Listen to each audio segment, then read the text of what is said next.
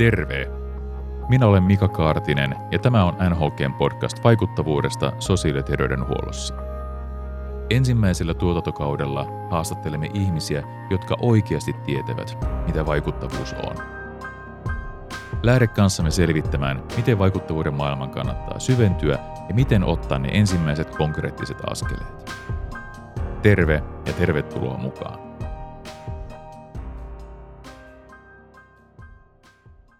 Keskustelmassa kanssani täällä tänään on apulaisprofessori Paulus Torkki Helsingin yliopiston kansanterveystietojen osastolta. Terve Paulus ja tervetuloa. Kiitos. Valmistelevassa keskustelussamme kerroit, että suurena haaveenasi on päästä imitoimaan kuuluisaa suomalaista radioääntä Pentti Fagerholmia. Nyt olisi erinomainen tilaisuus tuohon. Saammeko mahdollisesti kuulla näytteen? Joo, tällä kanavalla kuulemme seuraavaksi hartoita säveliä. Kiitos. Studio-ohjaajamme Milja Viittilö työssä jo hieman vaivaantuneen oloisena, että eteenpäin, joten mennään asiaan. Paulus, kerro omin sanoin vielä, että kuka olet, mistä olet vaikuttavuusperusteiseen sosiaali- ja terveydenhuollon johtamiseen tutustunut ja miksi se sinua koskettaa?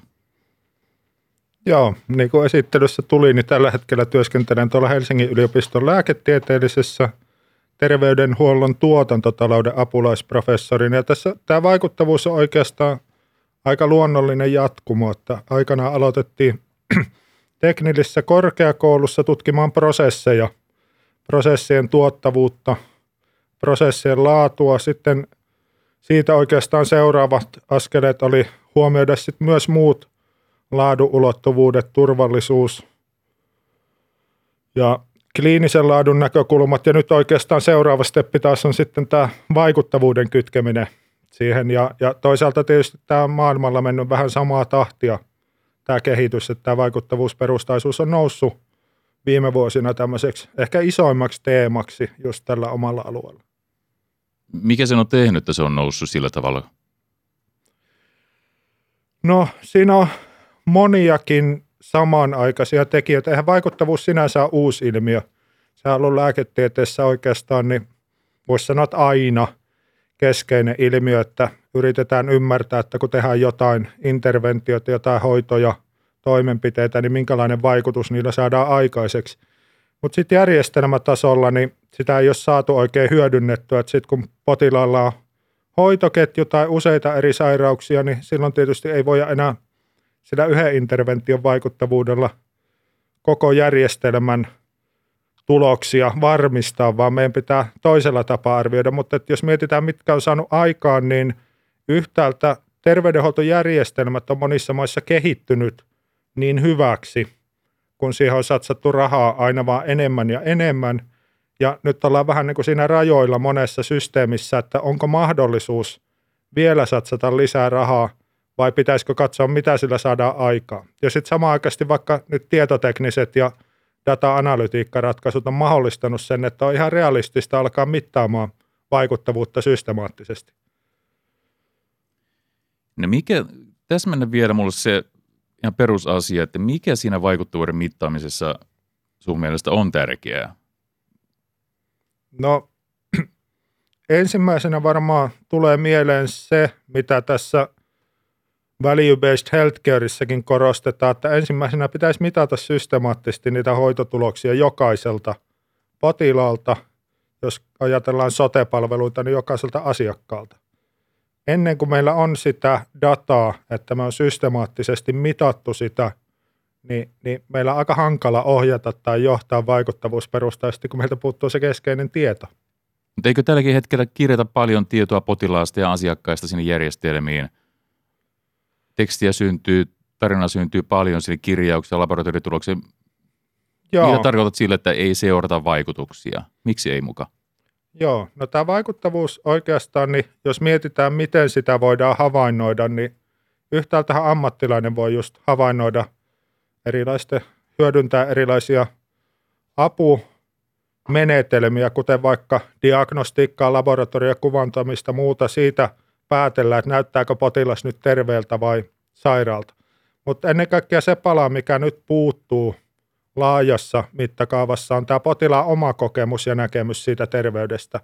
Eli nämä elämänlaatu tai terveys tai toimintakykymittarit, koska se ei usein riitä, varsinkin sitten kun mietitään sitä hoitoketjun näkökulmaa, niin se intervention vaikutus vaikka erikoissairaanhoidossa saatetaan todentaa.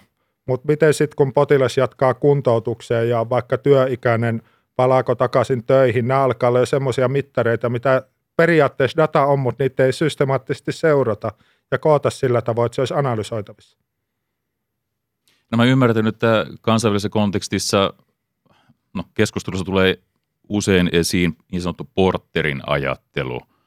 Ja Porter tietyllä tavalla niin kuin, näyttäytyy markkinointipuolen ajatuksien kautta muissa konteksteissa. Mutta miten hän yhtäkkiä nyt sitten niin kuin tuleekin nimenä vastaan sosiaali- ja terveydenhuollossa? Mitä tämä Porterin ajattelu nyt tässä segmentissä tarkoittaa ja miksi se on se kulmakivi tälle value-based healthcarelle? No Porter on varmaan taitavana markkinoinnin osaajana osannut paketoida tämän asian hyvin, eli silloin vuonna 2006 tämä lähti, kun he Teisbergin kanssa kirjoitti sen ensimmäisen kirjan tästä value-based healthcareista, ja sen jälkeen tietysti tullut useita artikkeleita.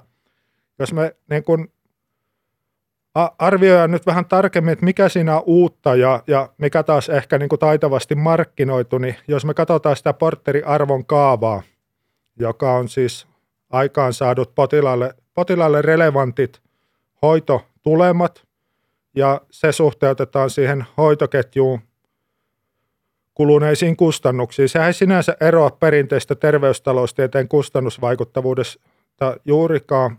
Ainoa semmoinen painotusero, että painotetaan nimenomaan niitä potilaille relevantteja, eli niin kuin aiemmin todettiin, että ei riitä ne välttämättä labratulokset, vaan sitten, että miten se ihan oikeasti se potilaan toimintakyky paranee. Mutta sitten mikä siinä erityisesti on uutta on tämä, mistä taas Antti Malmivaara käyttää termiä arkivaikuttavuus, että tätä pitää mitata jokaiselta potilaalta systemaattisesti siinä järjestelmässä. Ja nyt havainnot Suomesta kansainvälisestikin ennen kaikkea silloin 2006, mutta edelleenkin on se, että jos katsotaan laajassa mittakaavassa, niin ei me vielä mitata systemaattisesti potilailta näitä hoitotulemia, joka antaisi meille mahdollisuuden kehittää vaikuttavuusperustaista ohjaamista ja johtamista. Eli se peruslähtökohta tällä hetkellä kuitenkin on enemmän siellä niin sanotusti tuotannon näkökulma, palveluiden niin tuottamisen näkökulma. Meillä on olemassa tietyt ammattilaiset seinät, tutkimusmenetelmät ja asioita tarkastellaan edelleenkin sieltä kulmasta. Ja Porter on nyt tuonut sen niin muisti asiakkaan näkökulman potilaan. No, suomalaisessa kontekstissa puhutaan kansalaisen näkökulma, eikö näin? No, itse asiassa, jos me, toi on jo vähän Suomeen soveltamista, toi kansalaiset. Pysytään vielä kansainvälisessä maailmassa. Tarkkaan ottaen se Porterin, niin on tämmöinen palvelutuottajalähtöinen näkökulma, vaikkakin se on niin kuin samalla asiakas. Se on asiakaslähtöinen eikä kansalais, koska Yhdysvalloissahan ei ole samanlaista tämmöistä väestövastuujärjestelmää kuin Suomessa, vaan se lähtee siitä, että palvelutuottajan pitää tuottaa arvoa asiakkailleen. Sehän niin kuin, ja siinä näkyy tämä Porterin tausta tässä markkinoinnissa ja yrityspuolella. Ja se arvo on nyt se vaikuttavuus tälle asiakkaalle. Sitten kun me tullaan suomalaiseen kontekstiin, niin silloin pitääkin miettiä sitten tätä, miten me sovelletaan järjestelmää ja nimenomaan se kansalaisnäkökulma, koska kaikki kansalaisethan ei ole asiakkaita.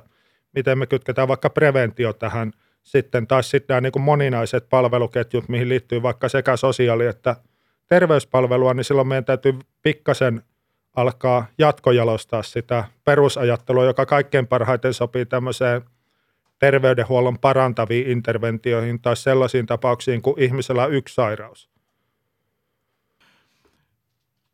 Pysytään tässä kansainvälisessä näkökulmassa ja kansainvälisessä yhteistyössä. Mikä on AITSOM?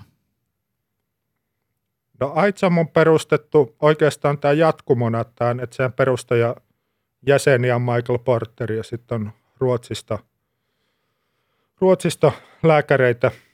Ja se on tämmöinen voittoa tavoittelematon järjestö, siis International Consortium for Health Outcomes Measurement, jonka tavoitteena on sitten standardoida potilasryhmäkohtaista vaikutusten mittaamista, jotta se olisi vertailukelpoista.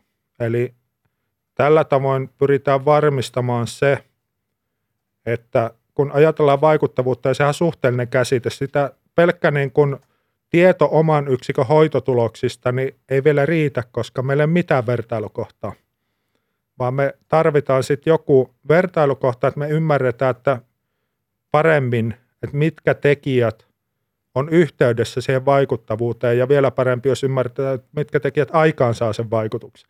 Ja siihen tarvitaan nyt arkielämässä, kun me ei voida aina tehdä tämmöisiä tieteellisiä koeasetelmia, ne on tosi raskaita, ne on monessa tapauksessa epäeettisiä, jos meillä on lähtökohtaisesti vaikuttava hoito, niin ei me oikein voida evätä sitä, niin silloinhan ainoa keino saada lisättyä ymmärrystä, että meillä on vertailutietoa.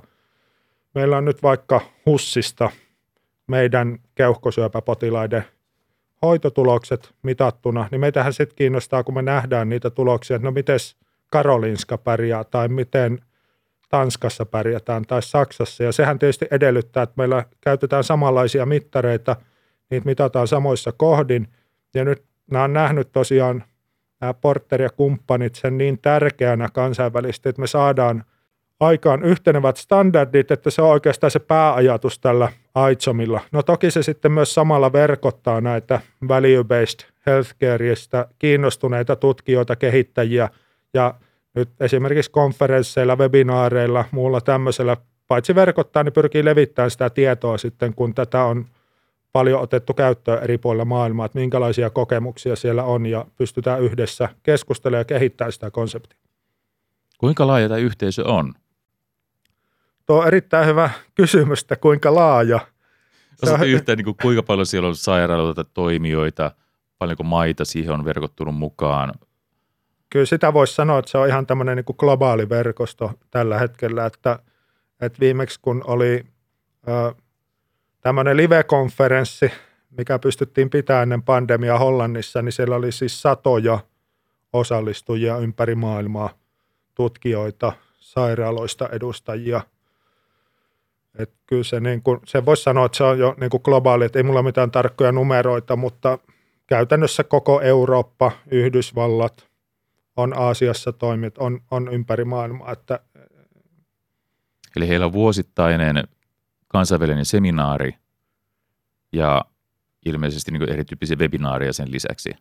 Joo, alkuvaiheessa tämä oli iso juttu. Eihän tämäkään nyt niin hirveän vanha tämä AITSOM on. Niin alkuvaiheessa tietysti iso juttu oli se vuosittainen seminaari. Siinäkin on silmissä nähnyt sen kasvun siihen Hollantiin asti, kun ehdin muutamassa käydä aiemmin. Mutta nyt sitten tämä nykytilanne on vähän muuttanut. Nyt siellä aika paljonkin on tullut erilaista webinaaria, koulutus ja tämän tyyppistä, mikä on ihan hyvä, että hekin on tietysti kehittänyt sitä sisältöä vallitseviin olosuhteisiin. Mutta edelleen vuosittain tämä päätapahtuma, joka varmaan vielä tänä vuonnakin on sitten tälleen etäolosuhteissa. Onko jotain muita verkostoja kansainvälisestä näkökulmasta, missä tätä tietoa, kokemuksia, ajatuksia jaetaan? No on tuossa semmoisia tähän aiheeseen liittyviä, niin ennen kaikkea tutkijaverkostojahan on, että yksi sitten on tämmöinen Comet-verkosto, joka on lähtenyt EU-hankkeesta, jossa on nimenomaan tähän vaikuttavuustutkimukseen pyritty kehittämään tämmöistä viitekehystä, että miten ne mittarit tulisi valita tai mitä näkökulmia huomioida, kun tehdään vaikuttavuustutkimusta. Se ei ole ihan näin laaja verkosto, mutta se on ehkä tutkijapuolella semmoinen yksi. Sitten on tietysti niin kuin voitaisiin nähdä myös tämä PROMIS-verkosto, eli PROMIS on taas tämmöinen yhteisö, joka on keskittynyt näihin potilaan raportoimiin toimintakyky-, terveys-, elämänlaatumittareiden kehitykseen, vähän ikään kuin tämmöisiin uuden sukupolven mittareihin hyödyntäen myös digitaalisia ratkaisuja siinä raportoinnissa, ja se on myös aika laaja sitten jo nykyään kansainvälinen verkosto, joka painottuu sitten taas siihen vaikuttavuuden osa-alueeseen.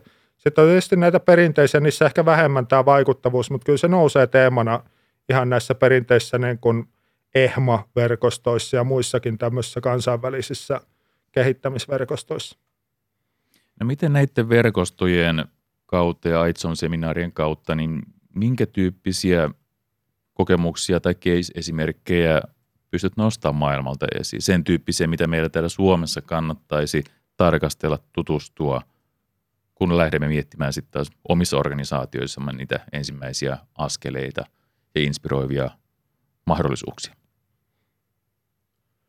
Joo, siinä näyttää se onkin semmoinen vähän mielenkiintoinen kysymys, että kaikkein nopeamminhan tämä näyttää lähteneen liikkeelle tuommoisissa vakuutuspohjaisissa systeemeissä. Ja siihen liittyykin, mitä aiemmin viittasin, siihen sovellettavuuteen tai soveltamisen tarpeeseen. Toisaalta monesti tämmöiset vakuutuspohjaiset systeemit, niiden etu on se, että ne on aika ketteriä. En tarkoita, että ne on automaattisesti parempia systeemejä kuin julkisesti verorahoitettu systeemi, mutta niiden etuna on se, että ne saattaa tämmöisiä uusia malleja ottaa ketterämmin käyttöön. Tämmöistä esimerkiksi Hollanti on ollut yksi edelläkävijä, missä on paljon jo sovellutusalueita. Eli siis käytännössä sairaalat on jo vuosia mitannut esimerkiksi näillä AITSOMin standardien mukaisesti, ja siellä on paljon kokemuksia sitten, mitä tietysti kannattaa oppia. Että vaikka se on vakuutuspohja, niin siellä on varmasti semmoisia, mitä me voidaan esimerkiksi ajattelen Suomea implementaatioita, mitkä on teknisesti vaikka hankalia kysymyksiä tai millä tavoin varmistetaan, miten henkilökunta saadaan mukaan, miten potilaat saadaan sitoutumaan ja vastaamaan niihin kyselyihin ja näin, niin me pystytään paljon kuitenkin oppimaan sieltä semmoisia kokemuksia, mitkä on myös sovellettavissa ihan tämä meidän systeemiin. Ja tietysti Yhdysvalloissa, mistä tämä on lähtenyt, niin on jo paljon pitkään toimineita sairaaloita tässä. Mikä siinä on, että tällaiset vakuutuspohjaiset palveluntarjoajat ovat olleet ketterämpiä tämän menetelmän käyttöönotossa? Mikä siinä on syynä? No ehkä siinä yhtäältä, että tietysti toimijat on pienempiä ja tämä päätöksenteko nopeampaa ja toisaalta ne on fokusoitunut vaan vaikka terveyspalveluihin tai vaikka erikoissairaanhoitoon.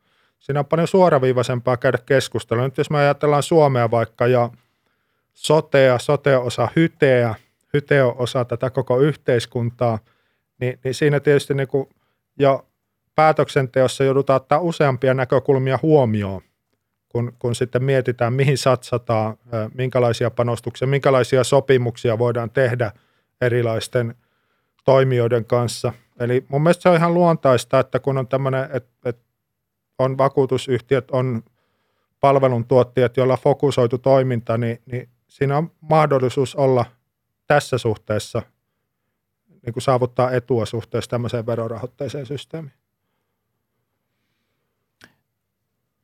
Pystytkö pointtaamaan näistä kansainvälisistä case-esimerkkeistä jotain ihan organisaation nimillä, kehen kannattaisi tutustua?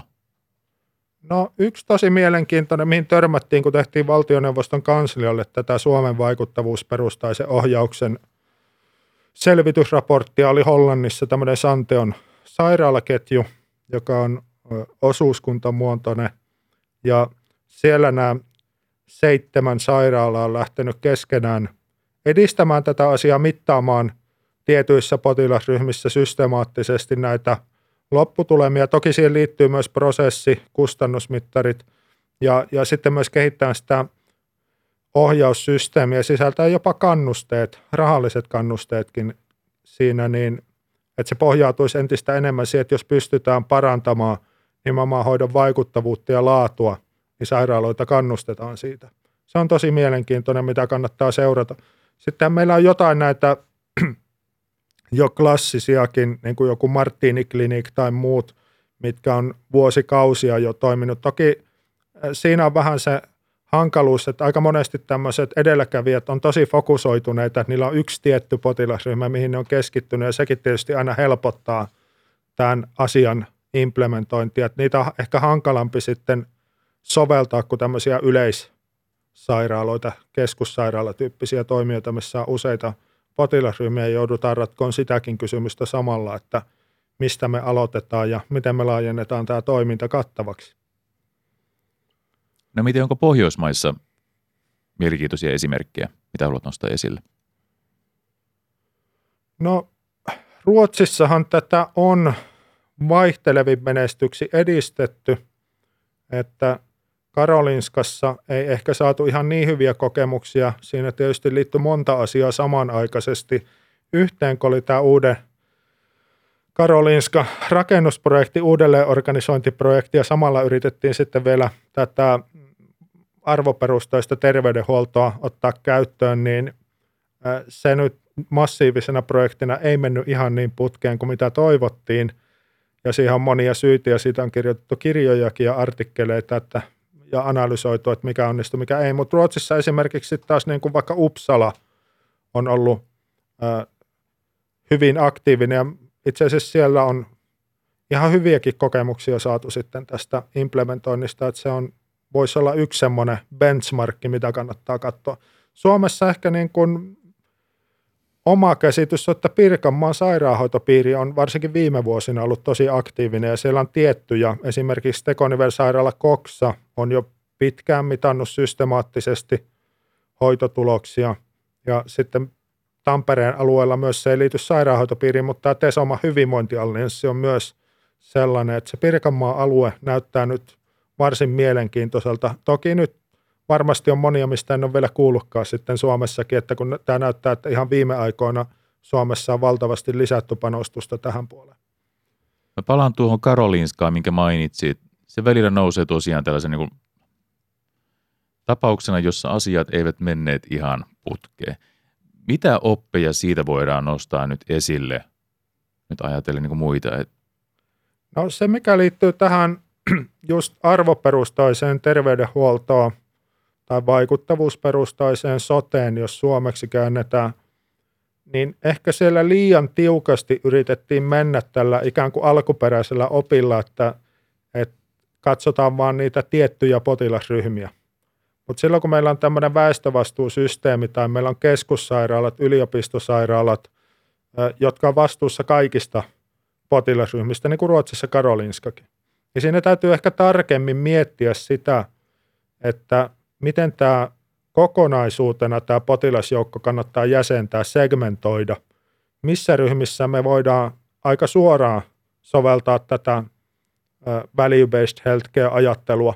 Ja sitten taas siellä on ryhmiä, niin kuin vaikka moniongelmaiset, monisairaat, sote-palveluiden käyttäjät, jossa me ehkä joudutaan hieman soveltaan sitä lähestymistapaa ja ottaa se huomioon, että niin kun me ei voida kaikkea, niin kuin Porterin hieno ajatus on, että integroidaan kaikki hoito sen potilaan ongelma ympärille. Se on tietysti silloin helppoa, kun on yksi selkeä ongelma, tai että me pystytään rajaamaan se ongelma sillä tavoin, että me tiedetään kaikki palvelut, mitä siihen tarvitaan. Mutta sitten jos on vaikka ikäihminen, jolla on 2 eri kroonista sairautta, ja me ei tiedetä sitten, että miten sitten toimintakyky ajan myötä käyttäytyy, miten nämä sairaudet saadaan pidettyä hallinnassa, ja siellä on paljon yllättävää. Ja tämä ehkä oli semmoinen, mihin se Karolinska ei riittävällä tavalla niin kuin tästä näkökulmasta osannut varautua, että miten sitten tämä toimii, tämä yksiköiden välinen yhteistyö näissä tapauksissa. No oli tosi hyviä esimerkkejä, erittäin hyviä esimerkkejä kansainvälisesti ja siirrytty jo askel kohti Suomea. No niin. Pirkanmaa on osa Suomea, tarkastellaan Suomea muutenkin tässä laajemmin. Miten sä nyt näet sitten tämän, että miten se Porterin ajattelu niin muasti tähän suomalaiseen toimintaympäristöön soveltuu ja mitä tavallaan niin siinä ajattelussa täytyy huomioida, jotta se saadaan jalkautettua tähän meidän systeemiin?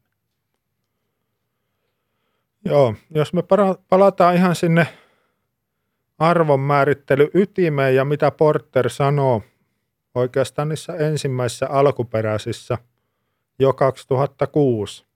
Jokaiselta potilaalta pitäisi systemaattisesti mitata hoitotulemia, eli näitä outcomes, mitä hoidon alussa, aikana, sen jälkeen, tai jos meillä on jatkuva sairaus, niin mitä hoidon eri vaiheissa, mitkä on nämä hoitotulemat, niitä systemaattisesti. Se voidaan ottaa suoraan Suomeen saman tien, eli ruveta aktiivisemmin mittaamaan.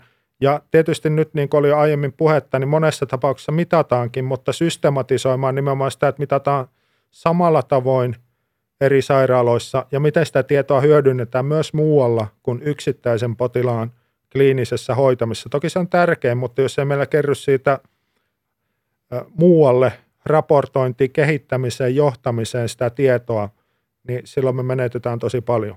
Ja sitten se toinen pointti, eli mitataan kustannuksia yli potilaan hoitoepisodi. Sekin voitaisiin tehdä saman tien. alkaa kehittämään. Eli nythän me katsotaan kustannuksia tulosyksiköittäin. Paljonko on poliklinikan budjetti, paljonko on vuodeosaston budjetti. Me ei katsota tällä hetkellä, että paljonko oli potilaan hoidon kokonaiskustannukset. Se tieto on saatavilla kyllä rekistereistä kohtuullisella työllä ja näistä voisi aloittaa, koska nämä on ne peruselementit, että sitten meillä on sitä oikeaa tietoa sen kehittämiseen. Tässähän nyt pieniä lähtöjä on jo, niin kuin vaikka laaturekisteritoiminta, joka tietyissä potilasryhmissä nyt pyrkii, tai sitten nämä yksittäiset sairaalat, sairaanhoitopiirit, jotka on kehittänyt omia laaturekistereitään, mutta että meillä on vielä tosi paljon matkaa siihen, että me voitaisiin sanoa, että me systemaattisesti vaikka enemmistöltä potilaita kerätään tämä tieto silleen, että sitä voidaan käyttää ja hyödyntää muuallakin kuin sen yksittäisen potilaan hoidossa. Mitä tuossa niin näkisit, mikä olisi keskeistä nimenomaan kansallisella tasolla? Minkälaisia teemoja nyt olisi tärkeää viedä eteenpäin, jotta sitä mittaamisen kulttuuria ja mittaamisen menetelmiä saataisiin systematisoitua? Mä näen, että siinä on oikeastaan kaksi keskeistä asiaa. Ensimmäinen on tämä, nyt jos mietitään sotea vaikka, tai vaan terveyspalveluitakin, niin asiakasryhmittely tai potilasryhmittely. Miten me jäsennetään meidän sote-asiakkaat tai terveydenhuollon potilaat? Miten se asiakasryhmittely tehdään sillä tavoin, että se nimenomaan tukee vaikuttavuuden mittaamista? Tämä pitäisi saada, jos meillä on yhtenevää ryhmittelyä, se vaihtoehtoinen tapa, että me tehdään näitä ikään kuin alhaalta ylöspäin yksittäisiä laaturekistereitä. Mutta siinä tietysti riskinä on se kattavuusnäkökulma, että tuleeko ne kattamaan koko sitä tai kuinka ison osan siitä potilaskirjosta. Meillä pitäisi olla samaan aikaan näkemys siitä, että se niin kun tehdään siinä järjestyksessä, missä on eniten hyötyä. Ja silloin tietysti se niin kun esimerkiksi volyymi on tosi olennainen kysymys. No kenen tämä pitäisi tehdä tämä määrittely?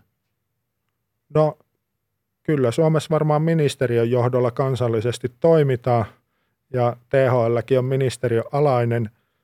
Niin, toivottavaa olisi, että sieltä saataisiin mahdollisimman nopeasti linjauksia tähän, ja jos ei tule, niin sitten varmaan tarvitaan tämmöistä kollektiivia vaikka sairaanhoitopiirien tai yliopistosairaaloiden kesken, missä se tehdään. Mutta sitten toinen steppi, vielä sanon sen, niin on tämä keskeisten yhtenäisten mittarien valinta. Eli tuossa kuitenkin on muutamia semmoisia asioita, mitkä olisi hyvä linjata kansallisesti. Esimerkiksi kiinnitytäänkö nyt AITSOM-standardiin vai millä periaatteella kehitetään näitä. Sitten yksi tämmöinen on, mitä yleensä, että yleensä mitataan jollain tapaa sitä yleistä elämänlaatua tai yleistä terveydentilaa, vaikka niin kuin näillä EQ5D, 15D, PROMIS, siinä on vaihtoehtoja.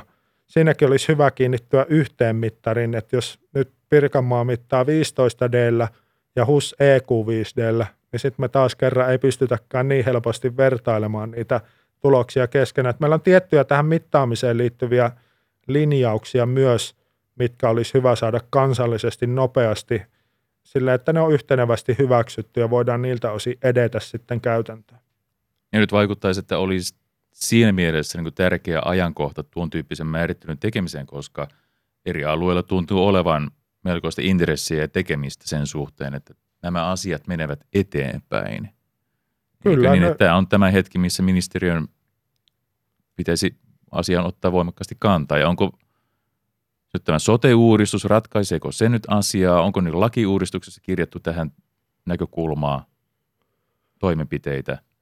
No oikeastaan semmoinen valonpilkahdus on ihan tästä, onko se nyt parin päivän takaa vai eilen tämä valtiovarainministeriön tiekarttapaperi, joka julkaistiin, jossa nyt on tähän niin kuin EUlta tulevien rahojen käyttöön liittyen, niin jos oikein ymmärsin, niin noin 40 miljoonaa € kirjattu tämä vaikuttavuustietopohja ja vaikuttavuusperustaisen ohjauksen kehittämiseen. Eli se on nyt semmoinen signaali sieltä, että valtiolla olisi kiinnostusta tähän asiaan ja sillä on osoitettu myös ihan realistinen rahasumma, millä voidaan saada asioita aikaan. Nyt nimenomaan tuo raha, niin kuin siinä otsikossa on ihan oikein muotoiltukin, että tietopohjan rakentamiseen ja se ohjauksen kehittämiseen. Mä näen kuitenkin, että nämä on tosi keskeisiä ensimmäisiä askeleita siinä. Jos ei meillä ole sitä tietoa yhtenevästi kerätty, yhteneviä mittareita ja myös määritelty niitä asiakaspotilasryhmiä samalla tavalla, niin emme voida sitä ohjaustakaan kehittää. Meillä ei kerry sitä tietoa, millä sitä ohjausta pitäisi kehittää. No mitä muita tahoja Suomessa on, ketkä tätä vaikuttavuusperusteista terveydenhuoltoa, tarkennetaan nyt vaikuttavuusperusteista sosiaali- ja terveydenhuoltoa vievät eteenpäin? Mitkä ovat ne verkostot, toimijat, jos haluaa lähteä perehtymään asiaa, päästä keskusteluihin mukaan, oppia siitä, kuulla kokemuksia? Me voitaisiin oikeastaan katsoa sitä niin kuin muutamasta eri toimijaryhmästä käsin. Jos me katsotaan kansallisesti, Suomessahan kansallisen ohjauksen rooli on aika vähäinen. Eli kun kunnat ja sairaanhoitopiirit järjestää tämän, niin STM ja nämä kansalliset toimijat toimii lähinnä tämmöisenä niin kuin ohjaavana, sieltä vähän niin kuin ulkopuolta ohjaavana toimijana, mutta siellä on toki vaikka STM-alainen THL, Terveyden ja hyvinvoinnin laitos, jossa on kuitenkin pitkät perinteet, ennen kaikkea niin kuin vaikuttavuus erilaisten tutkimusten tekijänä, mutta toisaalta nyt tämä laaturekisteritoiminta, joka sitten on sellainen, mikä vie tätä asiaa paljon eteenpäin ja toivottavasti ymmärretään ja saadaan myös osoitettua sen merkitys sillä tavoin, että investoidaan siihen se määrä rahaa, mikä on vaikuttavaa. No sitten jos edetään siitä vaikka tutkijayhteisöihin, niin tietysti meillä Helsingin yliopistossa kansanterveystieteen laitoksella on väestön terveyttä ja erilaisista kulmista vaikuttavuutta lähestytty pitkään. Itä-Suomen yliopisto on tässä profiloitunut, siellä on vaikuttavuuden talo, joka on koonnut nyt tätä tutkijaverkostoa. Itsekin siinä on mukana siinä tutkijaverkostossa ja siellä on ollut pitkään tämä terveystaloustieteen, lääketaloustieteen ja myöskin sosiaalihuollon, sosiaalipalveluiden vaikuttavuuden tutkimusta ja se on ehkä nyt tutkimuspuolella sellainen verkosto, mikä liittää nyt tällä hetkellä tutkijoita. Sitten on tutkijoita tietysti myös Tampereella ja joissain muissakin yliopistoissa, mutta verkostomielessä tuo. Sitten taas niin kuin palvelutuottajapuolelta, niin kyllä sairaanhoitopiirit on edennyt huomattavasti nopeammin kuin kaupungit tässä, tai ehkä pidemmät perinteet sairaanhoitopiireille, jos sanotaan näin, ja viime vuosina sitten siitä syystä ehkä edenneet nopeammin. Ja siellä nyt on, varsinkin yliopistosairaalat muodostaa erilaisia verkostoja sitten, mitä kautta pyrkivät jakaa vaikka näissä arviointiyylilääkäri, johtajaylilääkäri verkostoissa. Sitten on tietysti vielä näitä yrityksiä, joita asiaan liittyy, jotka paljon tässä, jos nyt muutamia mainitakseni, niin esimerkiksi näitä tiedonjalostajia, Logex Group, aikaisemmin ollut Proda Kaapo nimellä Suomessa ja Datavel nimellä, mutta nykyään osa kansainvälistä Logex Groupia, BCB Medical, sitten on näitä geenitietoon, Genexia, BC Platformsia, sitten on taas näitä niin kuin konsulttitaloja, on NHG, Gesund Partners ja tietysti BCG, joka on ollut vahvasti kansainvälisesti tässä value-based. Että nämä on varmaan nyt semmoisia toimijoita, mitä nyt tässä tulee mieleen suomalaisissa verkostoissa. No entä mikä on kansallinen vaikuttavuuskeskus? No nyt tässä sitten oikeastaan niin on lähdetty vielä ottamaan seuraavia steppejä eteenpäin. Et niin kuin tässä kuvasin, niin meillä on vähän hajanaisia verkostoja tällä hetkellä, että tutkijat toimii vähän omissa verkostoissaan, toisaalta ne on aika löyhiä. Ja sitten taas niin kun, nämä ei ole mitenkään formaaleja, vaikka nämä sairaanhoitopiirien tai sairaaloiden tai nimenomaan vaikuttavuusteema. Ja tässä on nyt muutamiakin. Mä palaan vähän vielä tuosta keskuksesta taaksepäin, että me perustettiin viime vuonna tämmöinen vaikuttavuusseura ry nimenomaan tähän tarkoitukseen, että nyt se verkottaisi kaikki nämä eri toimijat, riippumatta ootko tutkija, kehittäjä, ylipäänsä kiinnostunut vaikuttavuudesta, toimitko poliittisessa päätöksenteossa vai johtajana jossain yksikössä, että voidaan siellä jakaa tietoa ja se on lähtenyt tosi hyvin kasvamaan. Ja eräänlaisena jatkumona sille on nyt sitten tänä vuonna lähdetty tekemään tämmöistä esiselvitystä, kun siinä on havaittu tarve, että meidän tarvittaisiin jonkunlainen kansallinen vaikuttavuuskeskus koordinoimaan ja vauhdittaa tätä kehitystä vaikuttavuusperustaisessa sotessa. Ja nyt lähti tosiaan tuossa vuoden alussa Helsingin yliopiston ja Itä-Suomen yliopiston johdolla tehtävä selvitys siitä, puolen vuoden selvitys, että mikä tämä vaikuttavuuskeskus olisi, mitkä sen tavoitteet ja tehtävät olisi, miten se kannattaisi organisoida ja miten sen rahoitus järjestää, jotta siitä olisi hyötyä tämän asian edistämisessä. Ja mä toimin siinä hankejohtajana itse ja sitten siinä on ohjausryhmä, jonka puheenjohtaja on Paula Risikko ja sitten tämmöinen asiantuntijaryhmä, jossa on Timo Seppälä sitten puheenjohtajana. Ja nyt tätä ajatusta työstetään. Me on haastateltu noin 50 toimijaa Suomesta ja sitten järjestetään erilaisia asiantuntija työpajoja ja ryhmiä ja myöskin ohjausryhmältä. Haetaan nyt sitä materiaalia ja yritetään suunnata, että mistä löytyisi se paras mahdollinen toimintaympäristö ja mitkä olisi sellaisia tehtäviä, että ne täydentää hyvin näiden nykyisten toimijoiden kenttää ja veisi tosiaan asiaa vauhdilla eteenpäin. Tuo on hanke, mitä ehdottomasti kannattaa seurata ja täytyy sitten mainita tuosta vaikuttavuusseuran toiminnasta. Aika poikkeuksellinen yhdistys. Osallistui itsekin heidän vuosikokoukseen ja se oli hämmentävä useastakin näkökulmasta. Ensinnäkin siellä oli paljon osallistujia. Toinen hämmentävä kohta oli, että siellä käytiin aktiivista keskustelua.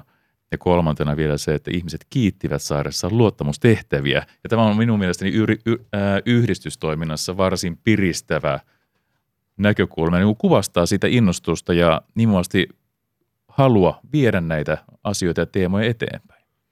Joo, ja on tietysti ilahtunut näin vaikuttavuusseuran hallituksen puheenjohtajanakin, että on saatu sitä toimintaa käyntiin. Ei mitenkään optimaalisissa olosuhteissa, että varmaan tuo keskustelu liittyy siihen, että yksi keskeinen tavoite on ollut alkuvaiheessa verkottaa näitä eri toimijoita yhteen keskustelemaan, löytämään yhteinen kieli, yhteiset termit, yhteinen päämäärä tässä näin. Ja nyt sitten joudutaan menemään näillä etäolosuhteilla tällä hetkellä, mutta tosi aktiivisesti, että on meillä Suomessa kuitenkin paljon aktiivisia, osaavia ja visionäärisiä toimijoita tässä kentällä, että nyt meidän vaan pitää aktivoida se käytännön toiminnaksi, jotta sitten se koituu potilaan ja asiakkaan parhaaksi.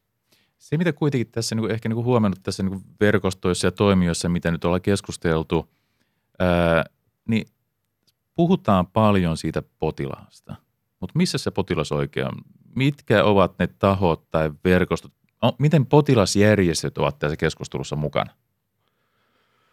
Toi on tosi hyvä kysymys ja kyllähän ne pitää olla mukana. Ja esimerkiksi itse on nyt aika paljon toiminut käytännössä tässä asiassa niin syöpäpuolella. Vienyt eteenpäin sitä, että tällä hetkellähän me vaikka syövähoidossa, niin jos ajatellaan vaikuttavuutta, meillä kertyy syöpärekisteriin tieto kuolleisuudesta ja selviytyvyydestä. Sairaaloissa on tarkempaa tietoa tietysti kliinisistä muuttujista, mutta onneksi meillä syövänhoitokin on kehittynyt niin paljon, että valtaosa syöpäpotilaista jää henkiin ja elää pitkään sen, joko että se syöpä saadaan parannettua tai se saadaan pidettyä kurissa. Ja silloin tulee just tämä value-based näkökulma entistä relevantimmiksi, että jos oli vaikka työikäinen syöpäpotilas, niin palautuko hänen toimintakyky ja työkyky ikään kuin syöpää edeltävälle tasolle. Pystyykö hän olemaan aktiivinen, kansalainen, autonominen toimija, hyvinvoiva ihminen sen syövä? Ja nämä mittarit meiltä nyt puuttuu tällä hetkellä systemaattisesti kerättynä. Ja nyt siinä on ollut tosi aktiivisesti eri syöpäpotilasjärjestöt vaikka mukana, kun näitä keskusteluja on käyty ja mietitty, että miten tätä mittaamista pitää viedä eteenpäin. Se täytyy vielä huomioida, että siinä esimerkiksi AITSOMin näissä mittarikehityksissä on myös ollut mukana, ei pelkästään niin kuin kliinisiä asiantuntijoita, ammattilaisia, vaan myös potilasjärjestöjä niiden mittarien kehittämisessä. Se on tosi tärkeä näkökulma, että se ei perustu se vaikuttavuuden mittaaminen vaan asiantuntijoiden näkemykseen, vaan siellä on vahvasti mukana myös potilasedustus, potilasjärjestöt, potilasraadit, kun mietitään sitä sitten, että löytyy se tasapaino ja varmistetaan, että tosissaan mitataan niitä potilaalle relevantteja asioita.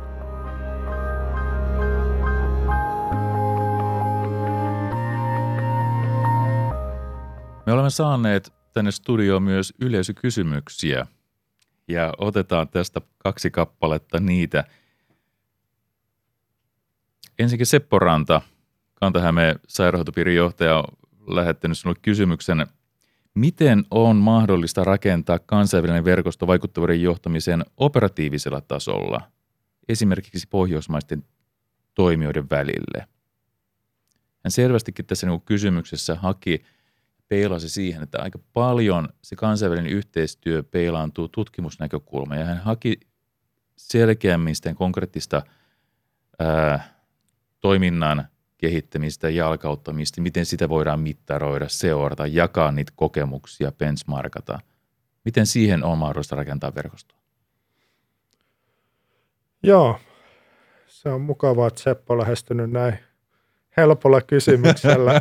Näitä on lisää, älä huoli. Mutta tässä varmaan nyt se perusta on se yhtenevä mittaustapa. Ja sen takia niin kuin Suomessakin itse on suositellut, että kannattaa katsoa AITSOMia. Jos ei sitä koko patteria ota, niin ottaa ainakin sieltä niitä mittareita niille eri ulottuvuuksille. Että meillä on samat mittarit käytössä Suomessa, kuin Ruotsissa, kuin Norjassa. Sehän on tietysti niin kuin ensimmäinen askel. Eihän me muuten. No toki tätä voi lähestyä, että pitääkö ensin olla se benchmarking-verkosto, jossa näistä sovitaan. Mutta se ylipäänsä, että me lähdetään liikkeelle, että mittarit, mitä me käytetään, on kansainvälisesti käytetty ja laajasti käytetty. Ja sillä varmistetaan, että meillä on vertailukelpoista tietoa. Mutta kyllä mä nyt heittäisin vähän palloa takaisin Sepollekin, että kyllä tässä pitäisi varmaan perustaa ihan tämmöisiä benchmark-rinkejä, että aktiivisemmin lähteä hakemaan alkuvaiheessa ehkä vertailuhankkeita pohjoismaisesti. Meillä on nyt esimerkiksi, kun viittasin tuohon syöpään, niin me laskettiin Suomessa syövän aiheuttamat kustannukset ja katsottiin näillä karkeilla hoitotulosmittareilla, että miten Suomessa on kehittynyt syövähoidon kustannukset. Kun meillä oli tämä tulos, niin me tuumattiin, että sehän on muuten kiinnostavaa, niin kuin Seppo, että sehän on kiinnostavaa, että miten Ruotsi, Norja, Tanska ja Islanti, niin me rakennettiin hanke, joka on nyt käynnissä, missä me vertaillaan pohjoismaisesti syövän aiheuttamia kustannuksia ja hoitotuloksia, ja siitä, että saadaan hyvin pian tuloksia ulos. Eli kyllä tässä varmaan niin kuin nyt käytännössä vaaditaan näiden, niin kuin Seppokin on edistyksellinen toimija tällä alueella, niin aloitteita lähteä rakentamaan alkuvaiheessa erilaisia vertailuhankkeita ja sitä kautta pyrkiä pystyttämään sitten tämmöisiä pysyviä vertailurinkejäkin. Kari Hakari, sosiaali- ja terveysministeriöstä lähettänyt sinulle kysymyksen, miten rakennamme vaikuttavuutta, joka lähtee aidosti asiakkaasta kautta asukkaasta, eikä rajoitu pelkkään yhteen osa-alueeseen tai erikoisalaan? Tästä on keskusteltu, mutta konkretisoi vielä ne ensimmäiset askeleet, millä nyt sitten lähteä liikkeelle. Tämä on erittäin hienoa, että Kari Hakari sosiaali- ja terveysministeriössä miettii tätä kysymystä, koska tämän pitäisi olla kaikkein oleellisin kysymys, mitä siellä tulisikin miettiä, ja selvästi niin kuin Kari on perillä ja kartalla asiasta, kun tällaista kysyy. Mä lähtisin niinkin simppelistä vastakysymyksestä, että mitä me tiedetään väestön terveydestä, nimenomaan väestön terveydestä, ja siitä näkökulmasta rakentamaan, että mikä meidän tämän hetken tietopohja ja ymmärrys on koko väestön terveydestä. Paljonko meillä on vaikka kroonisia sairauksia, paljonko meillä on moniongelmaisia asiakkaita tai potilaita, paljonko meillä on erilaisissa riskissä olevia tai syrjäytyneitä ihmisiä, jos sotea ajatellaan, minkälainen tieto meillä on saatavissa tällä hetkellä, ja siitä taas sitten seuraa aika luontevasti seuraava kysymys, kun me nähdään, että mitä me tiedetään ja mitä me ei tiedetä, niin mitä meidän pitää seuraavaksi tietää tai kysyä tai selvittää. Eli lähtisi niin kuin kuitenkin siitä väestönterveyden näkökulmasta liikkeelle. Ja sitten seuraavana tasona siihen, että ensinnäkin laajentaa sitä ymmärrystä väestönterveydestä, mutta sitten toisaalta niin lähteä liittämään siihen sitä palvelutuotantoa. Että mitkä näistä ongelmista on nyt sellaisia, mitkä vahvasti liittyy sote-palvelutuotantoon ja mitkä taas sitten mihin hyvinvoinnin tai terveyden osa-alueisiin, niin meillä voi olla muita keinoja vaikuttaa tehokkaammin. Eli jos käytännössä ajatellaan, niin jos meillä nyt on traumapotilas, niin kyllä se aika paljon kaatuu terveyspalveluiden ja sitten tietysti voi tarvita trauman jälkeen erilaisia sosiaalipalveluitakin, mutta siihen järjestelmään se vaikuttavuus. Sitten taas jos meillä on niin kuin pahoinvoiva lapsiperhe, niin silloin tietysti niin kuin se peruskysymys, että miksi se perhe ja lapsi voi pahoin, niin voi kummuta sieltä sote-järjestelmän ulkopuolelta. Tai vaikka miten jotkut niin sanotut elintapasairaudet kehittyy, niin siinä voi olla monella yhteiskunnan muulla osa-alueella iso vaikutus siihen. Ja sitten taas se sote-järjestelmän vaikuttavuus tulee siinä vaiheessa, kun ongelmat on havaittu ja niitä pyritään sitten korjaamaan tai saamaan haltuun. Mutta palaten edelleen siihen alkuun, niin ensimmäisenä, että mitä me tiedetään väestön terveydestä. On monessa kunnassa, kaupungissa kysynyt esimerkinomaisen kysymyksen terveysjohdolta, että paljonko teidän kunnassa tai kaupungissa on kroonisesti sairastavia tai vaikkapa diabeetikoita. En kerro nyt tässä, että minkälaisia vastauksia on tullut, mutta kuulija voi arvata. Me aletaan lähestyä tämän keskustelun loppuhetkiä. Onko jotain tiettyä asiaa tai teemaa, mitä haluat nostaa tässä kohdalla esille ennen kuin esitän sitten viimeisen kysymyksen sinulle? No, korostaisin sitten vielä tämän kaiken päätteeksi, että jos oikeasti haluaa kehittää vaikuttavuutta, haluaa lähteä kehittämään vaikuttavuusperustaista toimintaa ja ohjausta, niin kannattaa pyrkiä lähteä yksinkertaisesti liikkeelle. Vähän sama kysymys, mitä äsken esitin. Mitä me tällä hetkellä tiedetään meidän potilaiden hoitotuloksista? Mitä me ei tiedetä? No, mikä on ensimmäinen asia, mitä me haluttaisiin tietää nytten sit näistä meidän potilaista? Mikä on toinen asia? No, lähdetäänkö mittaamaan sit sitä ensimmäistä asiaa, sen jälkeen sitä toista, ja siinä varmistetaan, että ne tosiaan tavat, joilla mitataan vertailukelpoisia, mieluiten kansainvälisten vertailukelpoisia. Voidaan ottaa ihan yksinkertaisen ja lähteä askeleittain sen sijaan, että me mietitään, että meillä pitää olla joku täydellinen vaikuttavuuden mittaustapa. Mihin nämä selkeät yksinkertaiset alkuaskeleet johtavat sitten? Miten sä näet sen? Mikä se kaunis, upea tulevaisuus on? Mistä sinä näet unta, kun puhutaan vaikuttavuusperusteisesta sosiaali- ja terveydenhuollosta? Mikä se villivisio tulevaisuus tässä voisi olla? No, mä oon ehkä enemmän realistinen insinööri kuin villivisionääri. Mun mielestä tosi iso tulos on se, jos oikeasti sekä niin kuin potilas huomaa ja voi olla varma tai Suomen kansalainen, että se hoidon tulokset arvioidaan systemaattisesti ja sitä tietoa hyödynnetään. Ja toisaalta niin me nähdään, että meillä on saatavissa se tieto eri palveluista. Se on jo tosi iso askel.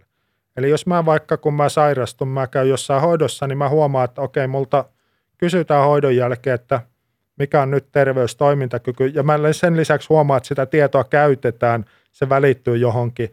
Ja mulla on vaikka nähtävissä sitten jostain sairaaloiden vertailutietoja, että miten ne menee. Tämä on jo tosi iso askel, että meillä on oikeasti se systemaattinen mittaustapa käytössä. Se johtaa moniin parannuksiin eri osa-alueilla. Että jos mä annan pari esimerkkiä, niin kun tuossa työtapaturmapuolella rupesi nämä vakuutusyhtiöt kiinnittää asiaa huomiota, eli siinä tapauksessa, kun ihmiselle tulee työtapaturma, niin optimoidaankin sitä kokonaishoitoketjua.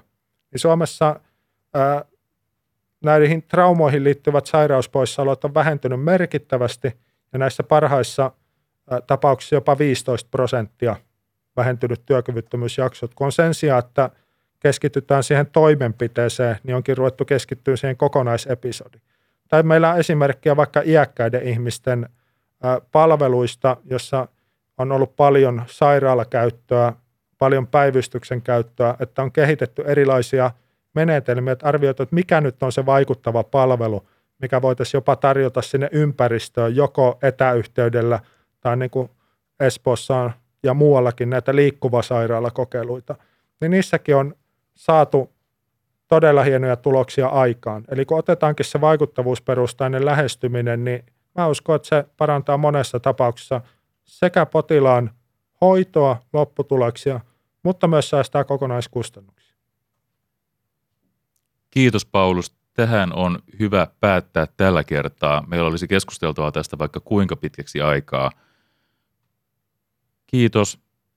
Apulaisprofessori Paulus Torkki Helsingin yliopiston kansanterveystieteen osastolta. Minä olen Mika Kaartinen ja tämä on NHG-podcast vaikuttavuudesta sosiaali- ja terveydenhuollossa. Terve. Kiitos.